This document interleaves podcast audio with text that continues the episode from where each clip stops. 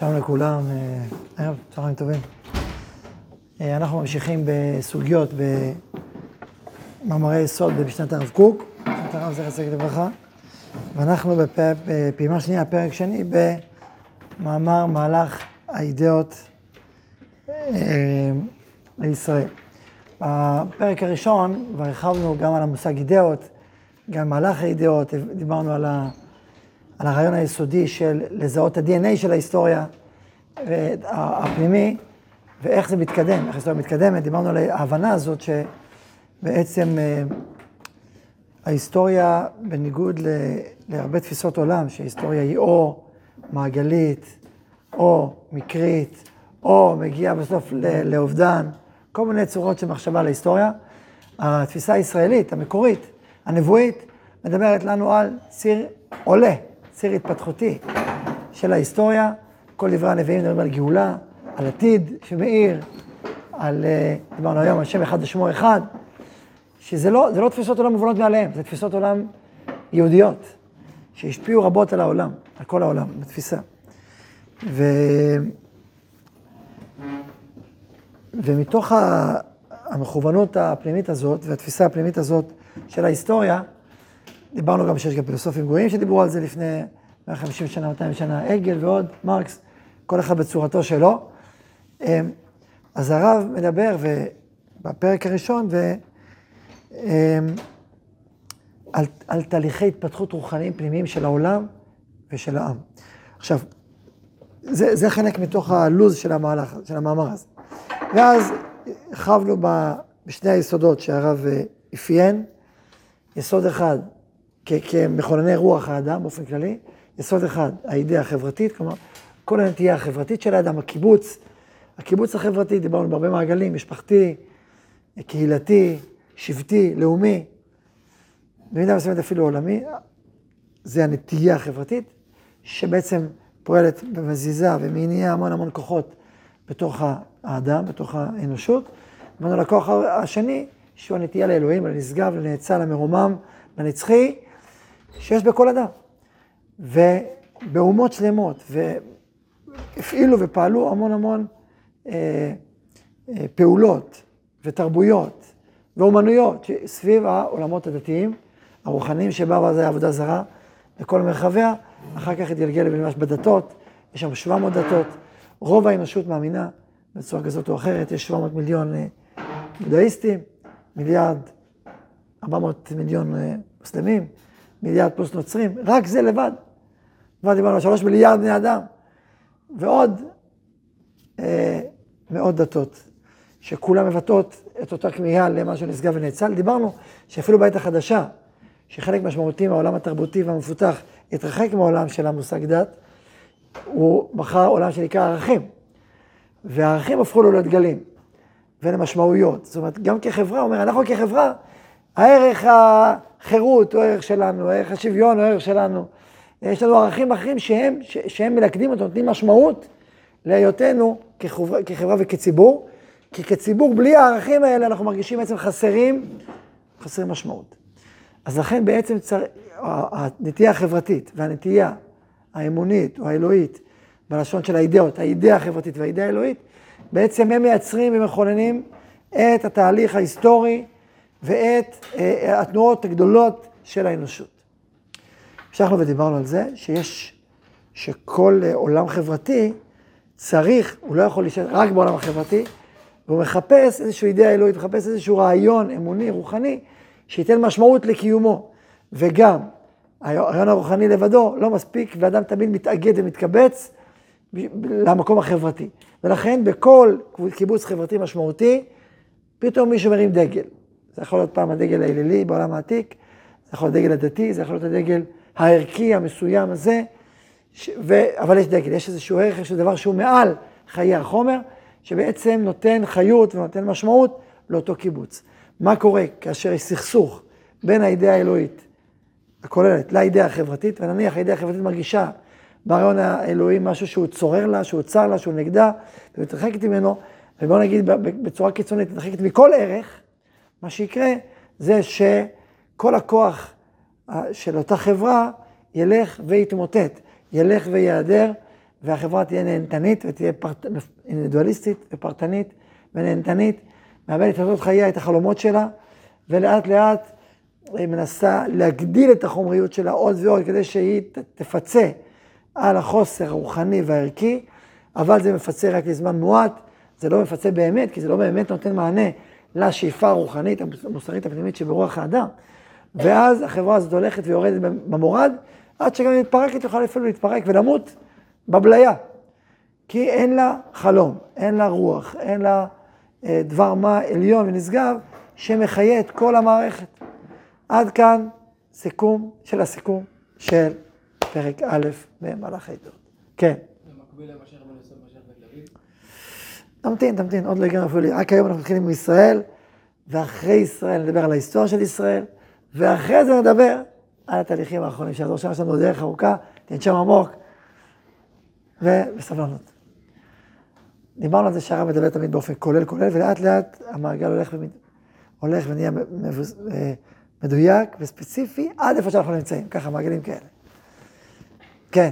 אפשר לשאול עכשיו, אנחנו, הרב הסביר שמצד אחד אה, אנחנו רואים מגמה שההיסטוריה כל הזמן היא עולה, ומצד שני, אם הערכים מתפרקים, בפוסט-מודרניזם, אז איזה עלייה הזאת. יפה, אז אתה כבר קפצת לדורותינו, ואני עוד לא הגעתי לשם לדורותינו. זה ברור אבל, לא סתם אתם אה, מציפים את זה, כי באמת, התיאור של הרב בסוף פרק א', הלך הידיעות, חברה שנהיית חומרנית ונהנתנית, מאוד מתכתבת עם הסביבה התרבותית, ודאי בעולם, ודאי באמריקה, באירופה. יש לזה גם חולאים, לצערנו גם אצלנו. אנחנו מרגישים את התיאורים שהוא מתאר, הם כל כך, אה, חלקם כל כך הולמים את המציאות שלנו היום, שזה ממש מזמין לשאול את השאלות ששאלת, זה לא סתם. ועם זאת, אנחנו נמתין עם השאלות האלה, כי אנחנו עוד נתקדם ונסביר לך מה זה עם ישראל, אומות העולם, כן, ויש לנו עוד הרבה ללמוד בשביל לנתח באופן נכון את המציאות של דורנו. ואז אנחנו עוברים לפרק ב', והכותרת שהרב צודה נתן, האידאה האלוהית והאידאה הלאומית בישראל.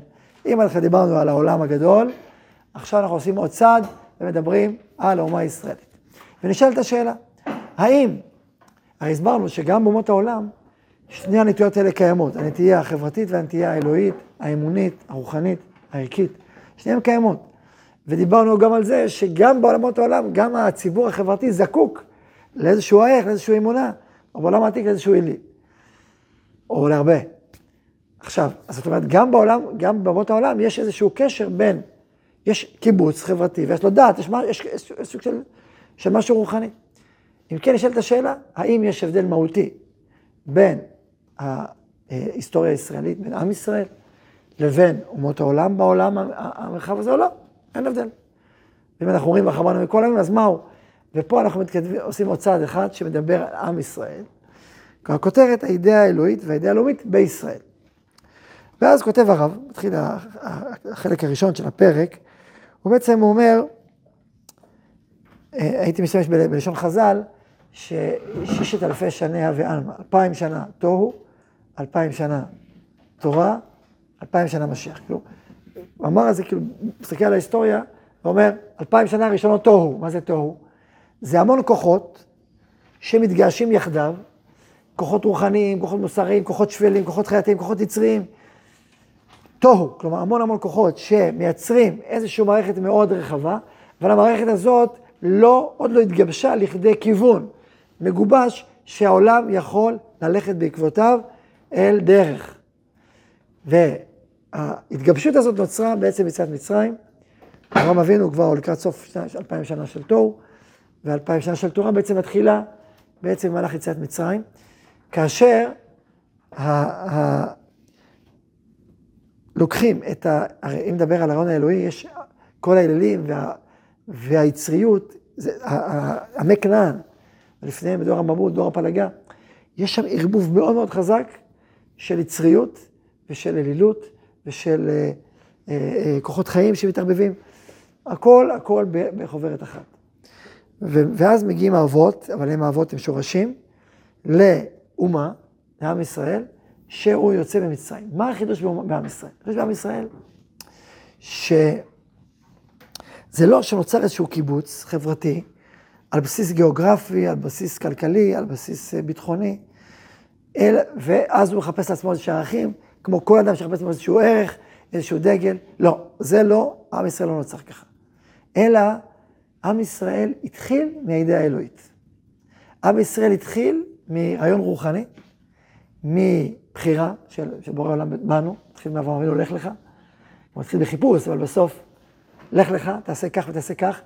ואנחנו במצרים, דבורים עמוק, ואל מוציאה ממצרים. משה רבנו, אני רוצה עם.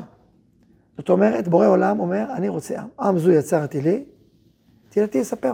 יצרתי לי, יצרתי לי אומה. שבעצם נבראה ונוצרה לבטא את האידאה האלוהית בעולם החברתי, באידאה הלאומית. זה לא שני כוחות שיש דיאלוג ביניהם, אלא זה נשמה וגוף. זה כוח רוחני שביקש לבוש, שביקש דרך ביטוי, שבעצם הוא בא, בא, בא לומר לעולם, כן, יש, יש אומה בעולם, יש קיבוץ חברתי בעולם, שמבטא אידאה אלוהית, שמבטא רעיון אלוהי, והוא חי וקיים במציאות, והוא הופך להיות כתפקיד מורה דרך, תפקיד של השליחות של מורה דרך לאנושות, איך לחיות בחברה עם מהות רוחנית. שהופך להיות מורה דרך לאנושות? שכאילו, אה, שם ישראל התחיל מבחירה, ואז, ואז מה כאילו... ואז, לא, אמרתי שזה לא שני, שתי קבוצות, רעיון חברתי שחיפש לו איזשהו בן זוג רוחני, ויצר איזשהו חיבור כזה או אחר. לא, זה רעיון רוחני, כן, מה זה רעיון? בהקשר הזה זה בחירה, בחירה שנבחרנו. נבחרנו להיות לעם כדי ללמד צדקה ומשפט, ושמעו דרך צדקה ומשפט, כדי ללמד מה זה אור, מה זה תיקון עולם, מה זה קדושה, ואיך, אבל מה פירוש ללמד? תלמד, למה צריך עם? למה צריך עם? וזה, פה אני רוצה לקרוא לכם את, ה, את המשפטים של הרב, שהם משפטים מאוד מאוד uh, יסודיים. יסודיים בתורת הרב קוק ובהבנה, בהסברה שלו את עם ישראל, וזה בכלל יסודי בכלל בהבנת מה זה עם ומה אנחנו עושים פה בכלל. אז הוא אומר, אה, אני אקרא כמה משפטים. בראשית מטאו של העם הזה, כדי שהיו כמה ספרים, כדי ש... בראשית מטאו של העם הזה, אשר ידע לקרוא בשם הרעיון האלוהי הברור והטהור, בית השלטון הכביר של האליליות בטומאת פרעותה. זאת אומרת, לדבר על אלוהים שהוא מעבר להשגה שלנו, שמתגלה במוסר, בטוב, בחיים, בבריאה, ולא להגשים אותו עם, עם, עם אל פיזי, וזו אמירה ישראלית, הרי מה קרה? כל מי שחשב באופן אלילי, הכל נפל, הכל קרס. רק הרעיון האלוהי הברור, הטהור, הנאור, חי ופועל ופועם עד היום. עכשיו, בעבר כל העולם העתיק היה מיתולוגי. יש היום, מוצאים לאור כל מיני ספרות כזאת של מיתולוגיה אירלנדית, מיתולוגיה יפנית, מיתולוגיה, כל מיתולוגיות עתיקות. כל המרחב העתיק היה ככה. עם, עם, עם פראות, זאת אומרת, האל, האליל, דאג לעצמו בדרך כלל, צריך לשחד אותו באוכל, רקד על הדם, שפך דם, נאף, מאבקי כוח כמו גיבורים. זה, זה, זה, זה, זה, האלילים, זה האל. תחשבו אם זה האל, מה, מי הולך בדרכיו? מה יש שהולכים בדרכיו והוא המודל, הוא המודל שלהם. ומה קורה גם? יש מריבות כמובן בין אדם, בין אדם לאלים. ואז האלים מראים לבני אדם מה זה. אתם חושבים שאתם תנצחו אותנו האלים? בואו אני אגלה לכם מי אתם ומה אתם. מתאכזרים עליהם, רומסים אותם, דורכים אותם, מתנים, כתוב באיזה שעבוד אה, טוטאלי אליהם. ממש כמו היצרים הגדולים של תאווה, כבוד, קנאה. הם מוליכים את האלים החזקים והגדולים הנצחיים. אז תחשבו באיזה שבי היה הרעיון האלוהי נמצא. באיזה שבי, באיזה נמיכות. ובא עם ישראל ומדבר דיבורים אחרים לגמרי, ונלחם מלחמת חורמה באלוהים האחרים האלה. באלה שהשפילו את רוח האדם וטימאו את הרוח, את הניצוץ הקדוש של האמונה, בהשפלה נוראה של טומאת אלילויות. ועם ישראל נלחם במלחמה כבירה, בהשפלת הרוח האלוהית ומילא האנושית ומילא העולמית, שהובילה התרבות האלילית. נתגלתה השאיפה להקים ציבור אנושי גדול אשר ישמור את דרך השם לעשות צדקה ומשפט. זוהי השאיפה שבאה מכוח ההכרה הברורה והעזה, והתביעה המוסרית הכוללת והרמה להוציא את האנושיות מתחת סבל נורא של צרות רוחניות וחומריות ולהבן לחיי חופש מלאי עוד ואין. תחשבו על אדוני בזק, ספר יהושע. אדוני בזק, יש איזה מלך, סתם יש לו גם איזה אליל כמותו, והוא, יש לו תענוג. הוא כבש, הוא חזק, נכון, הוא גיבור, הוא חזק. מה התענוג שלו? 70 מלכים מקוצצי בעונות ידיים ורגליים, אוכלים תחת שולחני. תחשבו שאדם, שזה, שזה המלך שלנו, שזה המלך של האזרחים. איזה, איזה מלך זה, איזה, איזה פרעות, איזה, איזה שיגעונות. של, של, זה נורא, זה נורא לחיות במקום כזה, במלך כזה. עכשיו תחשבו שהעולם התקדם הרבה מאז, אבל לא, לא מזמן היו רודנים קיצוניים, שיגעונות, היה קדאפי, שליט לוב, עשרות שנים, שקרא לעצמו מלך המלכים של אפריקה, והביא את כל המלכים והנסיכים, ושלט עליהם, ורדה בהם, וסידר לעצמו חשבונות בנק של מאות, של עשרות מיליארדים, ורודנים שחיי אדם כקליפת השום ביניהם, בשביל תפארת אה, עושרם וגבורתם וכולי. אתה רואה אנשים כאלה שהם חיים, זה לא רק כזה, כזה מאוד מאוד רחוק. זה נכון שהעולם מתקדם הרבה, אבל לא צריך להרחיק לכת בשביל לזהות מה סטלין רצח עשרות מיליונים, 30 מיליון.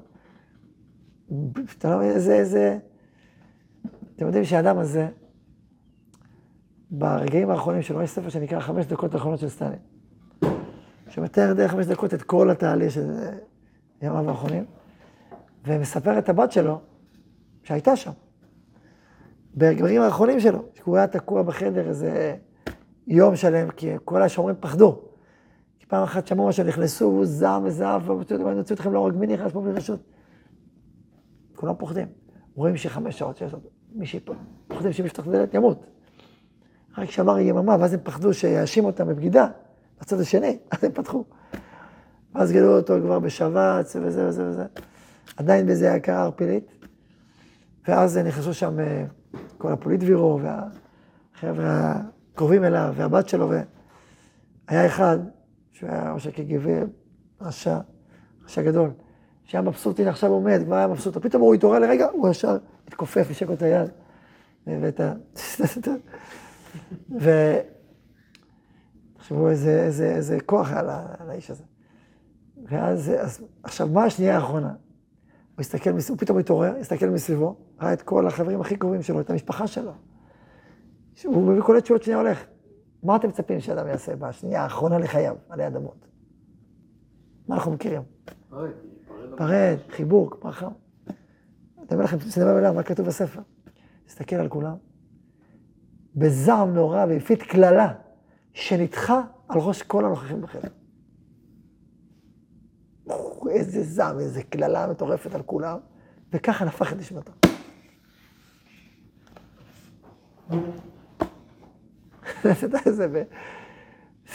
בסדרה אחת כזה, זה משהו כזה. זה, זה, ומי כותב את זה? הבת הזאת, הבת כותב, זה מה שהיה. לא מסבירים. זהו, זה, זה ככה היה. רק אני אומר, הוא חי לפני, לא הרבה זמן באמת, 40 שנה. יותר, קצת יותר, 50 שנה. רק אני הסברתי מה זה סבל נורא של צרות רוחניות וחומריות, ש, שבאות מתוך כל התרבות הזאת. ולבין, אז, אז הייתה תביעה מוסרית והכרה להוציא את האנושיות מתחת סבל נורא של צרות רוחניות וחומריות, להביאנה לחיי חופש, מלא הוד ועדן באור הידיעה האלוהית, ולהצליח בזה את כל האדם כולו. יש לנו מטרה עולמית, להצליח, כלומר, לעשות ציבור גדול שילך עם השאיפות המוסריות הגבוהות, הפנימיות, העדינות, הנשמתיות, האלוהיות באמת, ולהצליח בזה את כל האדם כולו. למלואה של שאיפה זו, אומר הרב, צריך דווקא שציבור זה המדובר שדיברנו. קודם יהיה בעל מדינה פוליטית וסוציאלית וכיסא ממלכה לאומית ברום התרבות האנושית. צריך שתהיה מדינה עם פוליטיקה ועם חברה ועם כלכלה ברום התרבות האנושית, שיגידו עם חכם ונבון הגוי הגדול הזה. ומה קורה שם? והאידאה האלוהית המוחלטת מושלת שמה ומחיה את העם ואת הארץ עם אור חיה. זאת אומרת, אומה שלמה שבאמת לאמיתו, הרוח הפנימית של הטוב והאור מובילה את האומה הזאת. לא כאילו, לא באמירה חיצונית. היום מדברים בעולם הפוליטי בעיקר על אינטרסים. יש אמרה מפורסמת מאוד של, אה, פעם בן גוריון אמר על צרפת, ידידתנו הגדולה מצרפת, כי הביא את הנשק במלחמות הראשונות, ואז הגנרל שר דה גול אמר איזה משפט, לצרפת אין ידידים ואין אויבים, יש אינטרסים. זה המשפט. ידידתנו הגדולה. בעולם הפוליטי, המושל הוא האינטרס. יש משמעות לערכים גם, אבל לא כל כך גדולה. עם ישראל, אצלו הערכים הם חזקים מאוד. הוא מסוגל להקריב המון מהעולם הפוליטי שלו והכלכלי שלו בשביל ערכים. אם היינו כאלה, היינו עושים את השטות הזאת של סגירת שטחים, של, של הסכמי אוסלו, של גירוש גוש קטיף, של כל הדברים, הדברים הרעים האלה. היינו נופלים בפח הזה. אין סיכוי. רק בגלל שיש עם מאוד מאוד ערכי, שחושב, עכשיו זה גם ערכי, וגם יש בזה נימוקים פוליטיים וביטחוניים, המון נימוקים חיצוניים, אבל לולא החשיבה שיש בזה משהו ערכי אמיתי, זה לא היה קורה. זה כל הוויכוחים שלנו כל הזמן. לא היה קורה. גם מי שהתנגד, התנגד גם מצד הערכים. בעיקר, עוד, גם, גם ביטחוני, גם ביטחוני, אבל הרבה מאוד ערכי, לכן היה ויכוח. אבל אם היה ברור שהערך הוא מאוד חד משמעי, לא היה ויכוח אפילו. אנחנו הולכים על זה. עם ישראל הוא עם ערכי מאוד. זה שיש בו נהנתנות ובעיות ואינטרסים ועניינים, ברור. אני גם אומר אמירה כללית, אני גם חלק מהמשך השיחה של הבוקר, אני אומר גם ש... זה נכון שעם ישראל במהות שלו הוא טוב, הוא טוב מאוד מאוד, וזה מוביל אותו בחיים, אבל צריך לדעת, גם כן לדעת להיאבק, גם בתוך עם ישראל. לדעת להיאבק, זה, זה, זה יש נשמה, יש גם גוף. אמרתי פעם, סיפרתי את זה פעם, שהרב הוטנר, תחזיק לברכה, היה תמיד של הרב קוק. היה בגדולי הדור באמריקה, ובעל סדרת ספרים פחד יצחק. אז הוא אמר על עצמו שהוא 50, הוא למד אצל הסמי סלובודקה, בחברון, ואצל הרב קוק. הוא היה קרוב משפחה של הרב קוק, ואז הוא אמר, 50 אחוז מהווייתי זה הרב קוק. הקומה התחתונה הסמי סלובודקה, הקומה העליונה הרב קוק. לא סתם, הוא כתב סדרת ספרים. מתי אנחנו רואים גאון ליטאי, ראש ישיבה, כותב סדרת ספרים באמונה. חידוש. הלכות דעות וחובות לבבות. בצורה ליטאית עמוקה, בנויה לתלפיות, ו- ושיחות. זה דבר נדיר, בדרך כלל יש משגיחים. אבל שראש ישיבה, ליטאי, יכתוב סדרה כל כך משמעותית, באמונה, זה כל כך הרבה כוח, זה נדיר מאוד בעולם הליטאי חרדי. אבל זה לא סתם, כי הוא היה תמיד של הרב קוק במידה רבה מאוד, הוא אמר לעצמו שהרב קוק פתח לו את המהר"ל. והרבה הוא הביע רעיונות של הרב קוק בשפה אחרת. והוא סיפר פעם, הרב נריה בספרו שדה הראייה מביא הרבה עליו, הרבה מתלמידי הרב קוק ואחד מהם עליו, ואז הוא אומר, שהוא סיפר לרב נריה, הרב רוטנר, ש... שפעם אחת, אה, אה, או שהתמונה של הרב קוק הייתה תלויה אצלו בחדר, בסוכה, אז אמרו לו, מה זה התמונה של הרב קוק, תלמידים שלו, אז הוא אמר, הרי שחלקו עליו. אז הוא אמר, הרב קוק היה גדול מכל אלה שחלקו עליו. המש"ס בבלי הוא ידע בעל פה, ואתם יודעים שאני לא מגזים, ככה אמרת, היה מדוד. אמר גדול מכל אלה שחלקו עליו, זה המשפט שלו. אז מה שפעם אחת, אחד מהגדולים באמריקה, אה, מסר לפניו את השגותיו על תורת הרב קוק. אז הוא מספר לרב נריה, עניתי לו קצרות ומפורשות. עלה לארץ ישראל, ואז נדבר. אני רוצה לומר, אתה לא יכול להשיג את זה, כי אתה בחוץ לארץ. אתה לא... יש מצב שקוראים לרב צבי יהודה, שהוא מרגיש את רוח ארץ ישראל ומרגיש איך התורות של הרב קוק היא רוח ארץ ישראל. לכן הוא כל כך מחכה לזמן לחזור לארץ ישראל ולהתחדש מחדש בכל האורות האלה. הוא עלה בסוף יום עבודתו. אז כל זה כמה מילים על הרב רוטנר. אה, ואז זה לצד אחד. עכשיו לצד השני, שהרב רוטנר סיפר שהוא היה אצל הרב קוק, הוא היה הולך איתו, הוא היה בחברון, ואז מגיע הרבה לרב קוק בירושלים, חצי ימיים שלושה, ואז חוזר. זה הולך איתו אורכות וקצרות. ואז הוא אומר שהוא היה ב... הרב נאם בפתיחת האוניברסיטה, בהר הצופים, באוניברסיטה העברית. וכתוכן הנאום שלו זה שאנחנו בעד החוכמה, אבל צריך לשים לב שהרוח הפנימית הישראלית הקדושה נשארת, ופחד וירחה לו ויחזק לו, יש במראה הראייה נאום האוניברסיטה. אחרי זה היו כאלה ש... שנפלו בחטא הגדול של הוצאת שם רע, והלעיזו, כאילו אמר על האוניברסיטה, כי מצוין תצא מעבר השם ירושלים. הפיצו את השקר, הדיבה הזאת, בעיתונים, טוב, לא נדבר זה עוד. שקר וכזב, תסתכלו בנאום, יש את הנאום כתוב. אבל נעזוב את הפלמוס הזה, ו, ונחזור לצד השני. הרב קוק, חלק מהסיבות שהוא הסכים לנאום, בגלל שחיים ויצמן הבטיח לו, שלא יהיה ביקורת המקרא באוניברסיטה. ובין השאר הוא בנה גם על זה את ההסכמה שלו לנאום. לבוא, לנאום באוניברסיטה, כאילו, כזה, כאילו, אמירה רבנית בעד. מספר הרב רוטנר שאחרי כמה חודשים מישהו בא אליו והוא ישב לידו, לו, עכשיו שמעתי הרצאה של ביקורת המקרא, גרועה ביותר מפרופסור פלוני, באוניברסיטה העברית. אז הרב קוק אומר, הסתכל, הביט עליו במבט מלא אכזבה, אומר, כמו מאה מחטים בבת אחת. אומר, האכזבה שהייתה כל כך עמוקה, הוא הביט במבט כל כך מאוכזב וכואב, איך רימו אותו. ואז הוא אומר, נפלט מפי כמבלי משים. שאולי חשוב לדעת לא רק מה שורשי הנשמה של אלה ואלה מהחילונים, אלא גם גפן, לא רק איפה שורש נשמתם עומד, אלא גם איפה גופם עומד. ככה הוא, הוא. הרב נריה השיב על זה שם ואמר שאיפה גופם עומד כולם ידעו. כולם ידעו, אבל איפה נשמתם עומד זה לא משהו לאדם, וזה החידוש שלנו. ככה הוא אומר, גופם עומד זה לא חידוש, הנשמה זה החידוש. ככה מסביר הרב נריה, ודאי שזה דברי אמת. ועם זאת, ועם זאת, אני חושב שרק עכשיו, בשנים האחרונות, הציבור הדתי-לאומי, אה, אה, לאט לאט לומד להיות מספיק חד וחריף ולשחק במגרש הפוליטי, כמו שמשחקים גם בגוף, ולא רק עם הערכים.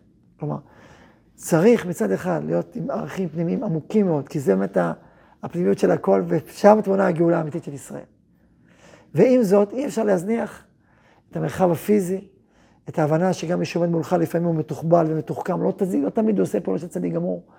גם, גם אם יש בו נטייה פנימית נכונה, עדיין הצורות שבהן הוא פועל, הן צורות נבזיות, ושקריות, ורמאיות, וכוחניות, וצריך לדעת להשיב מלחמה שערה במחוזות האלה, לא ליפול שדוד מול כל תחבולה ועורמה של רשע, גם אם השורש הוא חיובי. וזה צריך ללמוד, כלומר, גם תלמידי הרב לדעתי, צריכים ללמוד את זה, לומדים את זה, לומדים את זה. איך לדעת גם להשיב מלחמה שערה. ולהכיר ולהבין גם איפה הגוף ולא רק איפה הנשמה עומד. וככל שנכיר, מצד אחד. מצד שני, להיות רק בגוף, זו החמצה ענקית. כי אז אתה בכלל לא מבין את האירועים, אתה לא מבין שיבת ציון, אתה לא מבין כל התהליכים. שם יוסף משיח בן דוד, אתה לא מבין. ואז נהיה מלחמת אחים, שזה, זו הטעות השנייה, שהיא חמורה מאוד. וכל החידוש של הרב קוק הוא למנוע מהטעות השנייה, ברור. ועם זאת, צריך גם לא ליפול, גם ב"אל תהיה צדיק הרבה", ולא ליפול גם בהבנת מערכת הכוחות הפוליטיות, התקשורתיות, וגם בחלקם הלא כשרות ולא טהורות. בסדר, הבנתם מה אני אומר? אוקיי. כל זה חבי למה? כדי ללמד, כי השלמה ליסוד, ש, שהערך הרוחני, אצל עם ישראל, הערך הרוחני הפנימי מולך, וזאת האמת. זאת האמת. כאילו? גם היום זאת האמת, גם במציאות שלנו, זאת האמת לאמיתה. לא, אני לא אומר שאין יצרים, אני לא אומר שאין חולשות בישראל. באיזשהו מקום הוא יכול גם ליפול מאוד מאוד, ונפלנו מאוד מאוד, גם מוסרית, אבל במהות שלנו, אנחנו טהורים. ויש בנו כוח ערכי עצום, נשמה כבירה, כבירת כוח, שהיא זו שבתוך תוכנו מאירה ומחיה את עם ישראל. ויש זמנים שרואים את זה מבהיק. כמו אפילו בזמני מלחמה, זמנים מסוימים שאתה רואה איזו עוצמה פנימית ישראלית טהורה ואדירה קיימת בתוכה.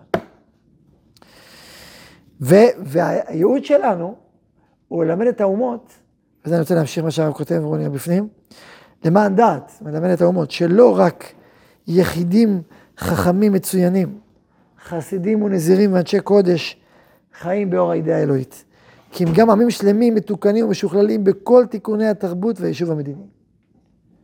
אומר הרב, יש גם באומות העולם אנשי קודש, ברמה מסוימת. נזירים, חכמים. אבל מה אומרים כולם? בסדר, אתה רוצה להיות קדוש? תפרוש. תהיה במערה, תהיה במנזר, תהיה... אי אפשר להיות. אמירה הנוצרית הידועה, תנו לקיסר אשר לקיסר, ולאלוהים אשר לאלוהים. כך אומר, זו אמירה נוצרית ידועה. כלומר, אל תנסו שהקיסר ואלוהים יהיו ביחד. שהאפיפיור וה... לא, הקיסר, הקיסר, הדת, בוא נפריד דת מהמדינה בעצם. זה בעצם הרעיון של הפרדת הדת מהמדינה. יש דת לחוד, מדינה לחוד. אי אפשר באמת לחבר בין השניים.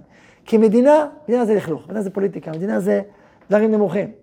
וממילא לא שייך שיהיה משהו אלוקי בתוך פוליטיקה. אל תדבר על פוליטיקה, זה מלכלך. מכירים את זה? שרבנים לא יעסקו בפוליטיקה. מי יעסוק אז? פוליטיקאים. הם, הם יחפשו בממנה. רבנים מעל הפוליטיקה. אז מה אנחנו אומרים? אנחנו אומרים, רבנים אולי לא צריכים פוליטיקאים בפועל, אבל הם צריכים להדריך את הפוליטיקאים. ולדבר איך הפוליטיקה צריכה לך להיראות. הפוליטיקאים צריכים להקשיב לתורה שהיא מדברת על הפוליטיקה. הנביאים באו למלכים.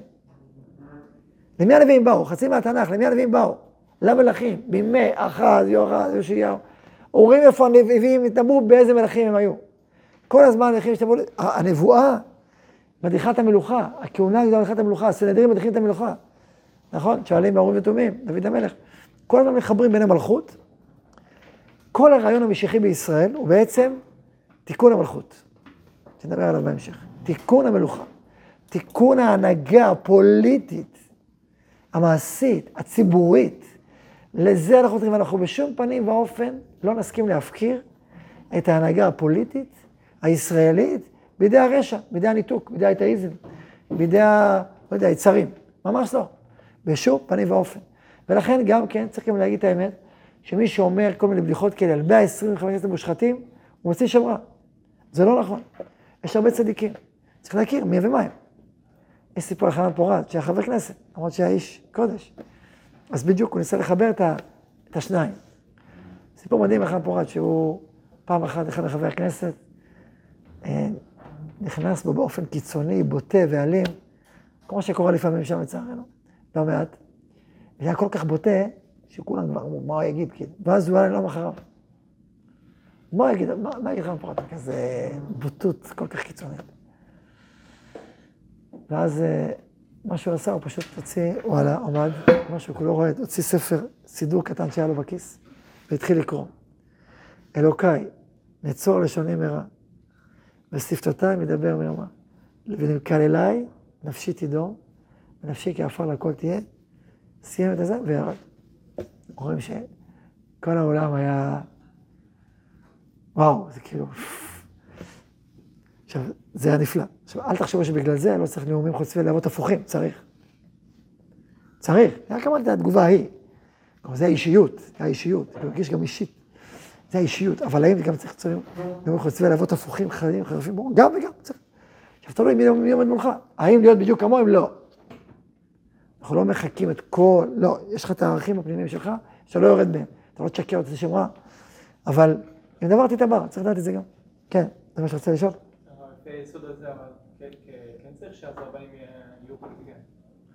צריכים לדעת את הפוליטיקה זה מקצוע. זה כמו אה, שוטרים. יש בפוליטיקה, אה, כישרון ההנהגה, זה מלכים, הפוך. דווקא הכהנים והמלכים לאו חד ההוא. אומר הרמב"ן שהחטא של מלך השמונאי, שהם הכהנים יהיו מלכים. אבל הכהנים צריכים להיות כהנים, המלכים מלכים. הכהנים אפילו היה להם חלק בנחלה בארץ. אנשים רוחניים, עליונים, נשגבים. אבל באומה יש כהנים. והאומה נשמעת לכהניה. והמלך שואל את הכהן גדול מה לעשות בורים ותומים. אתה מבין? זה כן סותר, גם בסוף הרבנים הם בפני עצמם גרושים, פשוט הם מדריכים את הפוליטיקאים. זאת אומרת שמדריכים את האומה באופן רוחני ומוסרי. הם מדריכי האומה. זה לא שהם מנותקים, לא, הם מדריכי האומה, כלומר האומה פועלת, המלכות פועלת על ידי ההדרכה של ההורים והטובים, על ידי ההדרכה של הסנהדרין. הוא לא יצא למלחמה בלי זה, הוא לא אומר, אני הולך למלחמה בשביל סיבות אחרי נמוכות, לא אכפת לי, בשביל פוליטיקה, בשביל כוח, בשביל שלטון, בשביל כסף, לא? סנהדרין, הורים ותומים, האם זה מוסרי? כמה זה מוסרי? האם זה נכון? לא נכון. אבל אם הם אומרים כאילו מה נכון ולא נכון, אז הכל הם הפוליטיקאים. לא, אז זה בדיוק, זה בדיוק, שיש הבחנה, גם הפוליטיקאי צדיק. הפוליטיקאים שלנו צריכים להיות צדיקים, אנשי צדק, אנשים עם, עם קדושה. אנשים עם קדושה ששווים לצדיק הגדול. הוא לא חייב להיות עכשיו שם. גם חקלאי שווים לחקלאות. הרב צריך להיות חקלאי בעצמו. החקלאי הוא צדיק, והוא עובד אלוהים, והוא חקלאי, והוא שואל את הרב, את הצדיק, מה לעשות כך וכך וכך. המעשרות, ואיך לעשות, והוא פועל בקדושה, והוא שואל את הצדיק, מה לעשות. הכי טוב, גם חקלאי, וגם כלכלן, וגם סיירת, וגם... יש יוצא צבא, צבא, יש גיבורי צבא, שהם צדיקים וחסידים, ולומדים תורה, אבל יש להם רבנים, יש להם כל שהם שואלים אותם. מה האתיקה הצבאית? לא פרופסורים, שואלים אנשי קודש, מה האתיקה? עכשיו, היום אנחנו פרופסורים, אני אומר, למעלת, למעלת עם ישראל, אז גם פרופסורים שהם לא שמעו, לא שנו, הם, הם, יש אתיקה צבאית וכולם מתארגנים סביבה, כן? גם העולם מתקדם, יותר ויותר, בהשפעת ישראל באופן כולל, מדרך הנצרות, האסלאם וכולי. אבל הרעיון הוא שמי שכותב את האתיקה הצבאית היהודית זה התורה, זה אנשי הקודש. ועל פי זה הצבא מתנהל. אבל הם, הם בעד הצבא, והם אומרים, אנחנו מדברים על אומה עם צבא, ואם אנחנו לא מקימים דת, הרי מי שמקים דת, זה לא קשור למדינה, דת, להיות באלף מדינות, יכול אפילו מדינות אויבות, דת, זה לא קשור, הדת היא לא מתעסקת בכלל בעולם הזה, היא מתעסקת בקשר בין אדם לאלוהיו. בלי קשר לחקלאות, לכלכלה, למשטרה, למדינה, מה הקשר? אדם עם אלוהים, מה הקשר עכשיו? הפרט עם אלוהיו, זהו, זה הדת. פרט הוא גם קבוצה, חברה, אבל חברה שקשורה לדת, איזשהו קישור רוחני וזהו. אין לה מטרה לאומית, מדינית, כלכלית, חברתית, ביטחונית. בעצם הרב אומר שהקיבוץ החברתי הכי משמעותי שיש ברמה העולמית זה אומות. בעולם פועלים אומות. החברה הכי משמעותית זה מי העם שלך, מי המדינה שלך. ולקחת מדינה עם כל העוצמה של מדינה, עם הכסף של מדינה, עם הכוח של מדינה, עם הטריטוריה של מדינה, עם המ... ולהגיד המדינה היא תבטא רוח, דרך כלל, תבטא רוח זה לא אומר שהיא לא תהיה מדינה, הפוך, יהיה לה כלכלה, ויהיה לה צבא, ויהיה לה משטרה, אבל הכל הכל מבטא רוח, קודש, אור, ערכים, מוסר, זה לחיות, זה כמו אדם קדוש, מפותח, זה, זה מה שאנחנו צריכים ללמד את העולם. להיות מלאים אור, מפותחים, מבורכים ומלאים אור. אז אני, אני, אני, אני אקרא עוד טיפה. למען דעת שלא רק חכמים, יחידים חכמים מצוינים, חסידים נזירים, אנשי קודש חיים באור הידיעה האלוהית. כי גם עמים שלמים, מתוקנים ומשוכללים בכל תרבות היישוב המדיני. עמים שלמים הכוללים בתוכם את כל השדרות האנושיות השונות, מרום האינטליגנציה האומנותית, הפרושית, המשכלת והקדושה, עד המערכות הרחבות הסוציאליות, החברתיות, הכוונה הפוליטיות, האקונומיות, הכלכליות, אקונומי כלכלי, שווה כלכלי, ועד הפוליטריון, מעמד הפועלים, לכל פלגותיו, אפילו יותר נמוך ומגושר. אור הידי האלוהית העולה ומזדקק בקרב עם כזה, מטביע בו את חייו הלאומים המלאים, פועלו בעולם כולו. זאת אומרת, כל העולם רואה את הדגם הזה הישראלי, איזה דגם מצליח, איזה סטארט-אפ. אבל לא רק כלכלי, ולא רק מחשבים, ולא, אלא מלא אור, מלא קדושה, מלא מוסר ומלא ברכה כלכלית וביטחונית. בלי ברכה כלכלית וביטחונית הם לא יבואו ללמוד, הם יבואו ללמוד רק רוח אולי. הם יגידו, טוב, למה זה נחלש, שולטים עליו, רומסים אותו. הפוך, אל תלמד ממנו, הנה, תורא אומה שמנסה להיות קדושה, ותראה איך רומסים אותה, ושוללים אותה ובזים, בזים לה, בזים אותה. אבל אם לא, זה עם אריה, ביטחוני, אה, ברכה כלכלית, גאון, מצליח, וצדיק וקדוש, וואו, זה מדהים. זה ממש מבורך. איפה הברכה הגדולה הזאת? אה, היא באה מהקשר של אלוהים, הם בנים של אלוהים. אלוהים מברך אותם, ומשפיע עליהם אור וברכה, ותראה איך, איך הצבא שלהם מתנהל, ואיך הכלכלה שלהם מתנהלת. בנק בלי ריבית, למשל, למוטי יכולת, וכולי. ואיך החסד שבהם, איך אנשי חסד הם, איך הם פועלים ברמה הבינלאומית, ברמה הלאומית. וואו, אומרים, איזה אומה. אנחנו גם רוצים להיות קדושים מבורכים כמוהם. אז באים, באים סיורים מכל העולם, למדינת ישראל. איך פועלים קודש וטוב ואור וברכה ותורה ונבואה, מדברים אלוהים, מה אלוהים מדבר איתנו. דברים מדהימים. ופה העולם מתעלה, ממש התעלות פנימית, דרך ישראל. ופעולה זו תביא להכרה בטוחה שהחיים המדיניים, אפילו הסוציאליים, יקבלו רק אז את, את האיתנות שלהם, את הערך שלהם. דווקא בהיותם יונקים מתל החיים העליון של הידיעה האלוהית המוחלטת. ולכן אומר המסביר שכל האבות הקדושים, שהם בעצם שורשי האומה, אנשי קודש עליונים ונשגבי נביאים גדולים, הם בעצם השורשים של המטה שלנו. ואחר כך הגלות של מצרים, ואחר כך יציאת מצרים, ומשה רבנו, ואחר כך דור המדבר. כל המהלכים האלה יצרו את העם סביב המורשת הרוחנית שלו, המוסרית שלו, המהותית שלו, שזה, זה אנחנו. קרה לו בזמן בבוקר, והיה בסבלותה. ואתה רואה שעם ישראל, כשהוא פוגש את אומות העולם, הוא אומר, אוכל בכסף תיתן לי ואכלתי. מה, רק יעבור ברגליי. אתה נלחם איתי, אני נלחם איתך, אבל לא, למה לא? הוא לא נלחם באף אחד, הוא לא מנסה להילחם בשום דבר. רק שבעה עמים זה משהו אחר, שבעה אומות, שהם ביטאו את טומאת האלילות המאבק שלנו היה בתרבות, שנספגה ב- בנפשות האלה, שזה משהו ייחודי. וגם הם, אם היו קוראים לשלום והולכים, היינו עוזבים אותו. אז הרב קורא לזה ככה, הכשיר על איזה האידאה האלוהית את ישראל בתכונה פסיכית. מה זה פסיכית? נפשית. ביחס גזעי, מה הכוונה? השורש שלנו, ה-DNA שלנו הש- השורשי, הגזע היסודי שלנו. במצב גיאוגרפי, מה הכוונה? ארץ ישראל, ארץ מיוחדת שמותאמת לשאיפות הקדושות של העם הזה. ארץ שאם יהיו פה רצוח ונעוף וגזול, היא תקיא את העם. זה ארץ שיש בה קודש. מצב גיאוגרפי, שכולם, ראיתם את התרגום ה... כאילו המודרני, המודרני של אז, תכונה פסיכית, יחס גיל מצב גיאוגרפי. שכולם מסייעים ומכשירים לכך את כוחותיו העצמיים ואת המעמדים הסורים אותו מבחוץ. וכנסת ישראל, במעמדה הנישא והנשגב, בימים מקדם, בימי פריחתה ותחילת גידולה, בימי חסדי נעוריה וכלולותיה, הגיעה בנשמתה המזהירה בתעופה גדולה למכור ההוראה העליונה. מעמד הר סיני. עם ישראל חי מסביב לעני כבוד. כל יום עסק בתורה, בקדושה. זה הקשר בין האידאה האלוהית ללאומית היה מאוד מאוד חזק. הלאומית היה מאוד רך ועדין. לא היה עוד ארץ ממש, ו... אבל הכל היה מחובר מאוד אחד עם השני. אז את, התכ... את התכונה הלאומית, שימו לב לביטוי, השרישה במעמקי האידאה האלוהית הצלולה. זאת אומרת, האידאה, העולמ... האידאה הלאומית צמחה מהאידאה האלוהית. זה השורשים של האידאה הלאומית אצלנו. בכל אהבת אש עוזבתה, בכל תפארת עוד רעם וגבורתה, ואם ברכי נוגה חתמה לה את חותם לאומיותה. בצאתכם במצרים תעבדו את האלוהים על ההר הזה. כל, מה, מה שמשה רבנו רוצה להוציא את מצרים, מה הוא אומר? שלח את עמי ויעבדוני. זאת אומרת, יש פה עם שזה תכליתו, להביא עבודת אלוהים, להביא תיקון עולם, לרומם את המציאות.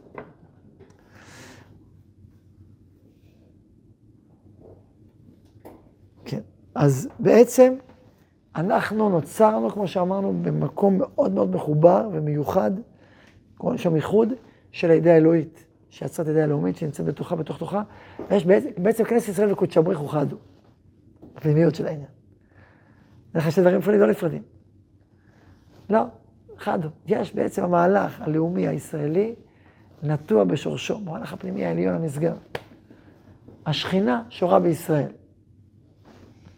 המלכות הישראלית הפנימית, שכינה שורה, יש, ייחוד הדודים. אמנם, אמנם, האם זה אומר שלעם ישראל אין בחירה חופשית? האם לעם ישראל אין יכולת ליפול? מה אתם אומרים? אין יכולת, ודאי שיש יכולת, לפעמים יותר מאומות העולם, וצריך להסביר גם למה, אבל יש יכולת עצומה ליפול. ולכן כאשר העם ישראל יצא לאור כאומה, וכבר עבר את דור המדבר, האפשרות ליפול הייתה מאוד גדולה. גם בדור המדבר היה אפשרות ליפול, כעם. נתנה ראש, לשוב מצרימה, נעשה הפוך, נעשה ישר. עוד יותר שנכנסים לארץ ישראל בפועל, כן? אז כאשר הלאומי, המרחב הלאומי מקבל צביון ו- ו- וגיבוש, והכלים מתעבים, זאת אומרת, הם, יש פה, יש פה מרחב עצמאי כביכול, יכול להיות עצמאי כביכול, יכול גם להתנתק לאט לאט, ועכשיו, הוא לא יכול להתנתק עד הסוף אצל עם ישראל, כי זה שורשי, זה, זה נצחי, לכן כי לא יתושע ברוך לא יעזור. משהו שהוא לא, אבל בפועל יש הרבה הרבה הרבה יכולת ניתוק, יש הרבה בחירה, עם ישראל זו התורה. בחרתם בחיים, נכון? כך או כך. ולכן, כאשר האידאה הלאומית כבר קיבלה ממשות והעצמאות, התחיל בירום דיאלוג וגם מרחק בין הלאומית לאלוהית. כי, אה, כי בלאומית יש המון המון תביעות, זה לא פשוט, לא פשוט לתקן עולם. זה לא פשוט לייצר מדינה וממלכה של קודש, מלאכת כהנים וגוי קדוש, זה עבודת, עבודת דורות, נכון? ואז מתחיל הדיון, אם אנחנו מצליחים או לא מצליחים. כלומר, ניתנו כהוויה אחת, כשיצאנו לאור, מתחיל הדיאלוג, עם ישראל, האם עם ישראל יגשים את שאיפתו בבית ראשון? כן או לא, וכמה ואיך? זה כבר לפרק הבא של מהלך ידות, שבעצם עוסק בבית ראשון, בית שני, הפירוט בין האידאות, הפער, דיאלוג של הפער, מה עושים עם הפער הזה, זה כבר לפרק הבא. ברוך ה' לעולם, אמן ואמן.